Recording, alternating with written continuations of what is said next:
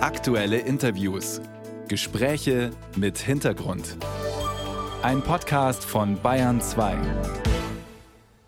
Man lehnt sich nicht allzu weit aus dem Fenster, wenn man sagt, die neue Koalition in Bayern wird vermutlich die alte sein. CSU und Freie Wähler. An deren Spitze Markus Söder und Hubert Aiwanger, ähm, deren Verhältnis mit den Jahren ein bisschen strapaziert wurde. Da war die von Söder mit losgetretene öffentliche Diskussion über Aiwangers anfängliche Corona-Impfunwilligkeit dann gab es eine Demonstration in Erding, als Hubert Aiwanger die Demokratie zurückholen wollte und keiner wusste, woher eigentlich.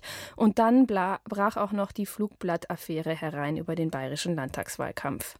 Markus Söder und Hubert Aiwanger brachten sich in den letzten Tagen in Stellung für die Koalitionsgespräche. Jetzt sind wir gespannt auf die Meinung des neuen CSU-Fraktionschefs und der heißt Klaus Holleczek und ich begrüße ihn ganz herzlich am Telefon der Bayern 2 Radio Welt. Guten Morgen, Herr Holleczek. Guten Morgen, Frau Eder.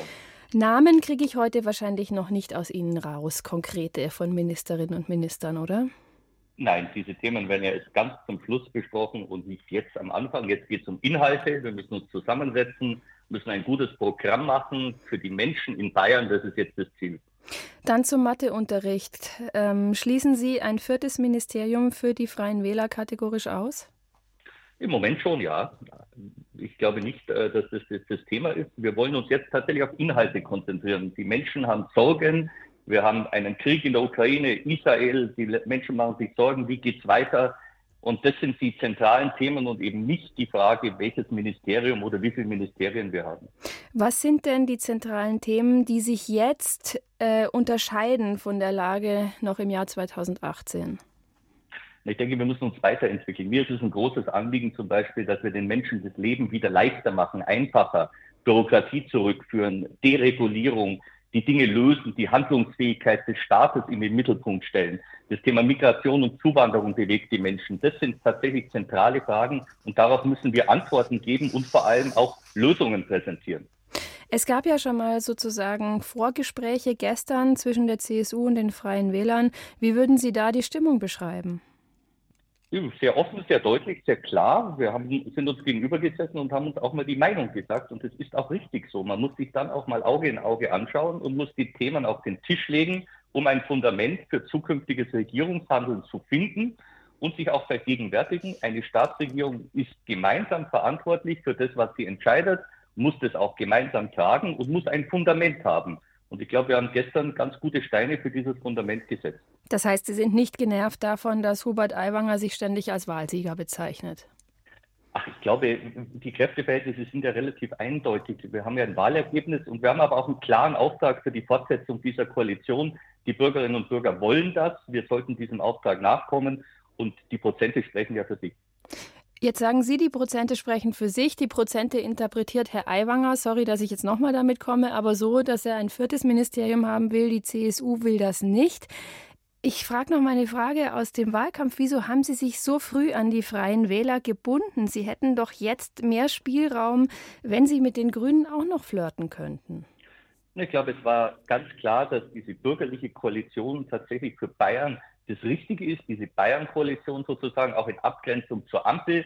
Wir sehen ja, wie unzufrieden die Menschen sind mit dem, was in Berlin passiert ist, teilweise sogar übertragen auch auf das Land. Und von daher, glaube ich, ist es richtig gewesen, deutlich zu sagen, für was wir stehen und was die Menschen auch nach der Wahl bekommen. Ich habe es vorher schon in einer Moderation den Hörerinnen und Hörern gesagt, es soll diesem Koalitionsvertrag eine Präambel vorstehen, da soll es um Demokratieverständnis gehen. Wieso diese Entscheidung? Na, ich denke, wenn wir jetzt sehen, wie äh, das rechte Lager aufwächst, die AfD, also ich habe heute bei BR24 ja die Überschrift gesehen, junge Hardcore-Rechte im Landtag, dann müssen wir da deutlich auch sehen, unsere Demokratie ist unter Feuer und wir müssen die Demokratie verteidigen und das werden wir mit aller Kraft und Macht tun und ich denke, das wird auch der Kern einer Präambel nochmal sein, die das deutlich macht. Sie sind neuer Fraktionsvorsitzender der CSU. Die AfD ist jetzt Oppositionsführer im Bayerischen Landtag. Was glauben Sie, wie wird sich die Arbeit unterscheiden von der letzten Legislaturperiode? Ich denke, es wird sich schon unterscheiden. Wir werden da sehr, sehr klare Linien haben und sehr, sehr deutlich auch miteinander sprechen. Für mich ist es wirklich ein ganz klares Ziel, von Anfang an deutlich zu machen, dass wir dort äh, eine Grenze haben und die werden wir auch in den Reden deutlich machen.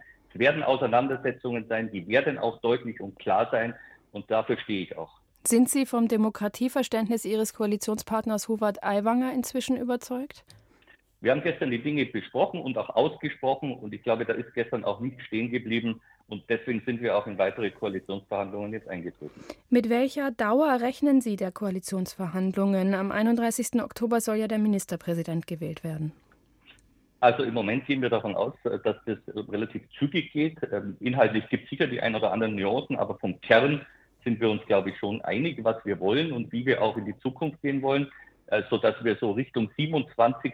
möglicherweise schon sehen, dass da vielleicht ein Ende äh, erreicht werden könnte. Sie kennen ja Markus Söder gut. Wissen Sie, was er von Halloween hält? Ich kenne Markus Söder gut und weiß, dass er ein Mensch ist, der ähm, tief im christlichen Glauben verwurzelt ist, deswegen nicht unbedingt ein Fan dieser ganzen Feste. Äh, aber da müssen Sie ihn im Kern selber sagen. Aber vielleicht wird sich das ändern, wenn er am 31. Oktober, also an Halloween, wahrscheinlich zum neuen bayerischen Ministerpräsidenten gewählt wird. Das war der neue CSU-Fraktionschef im Bayerischen Landtag. Herr Holitschek, ich danke Ihnen ganz herzlich für Ihre Zeit. Sehr gerne.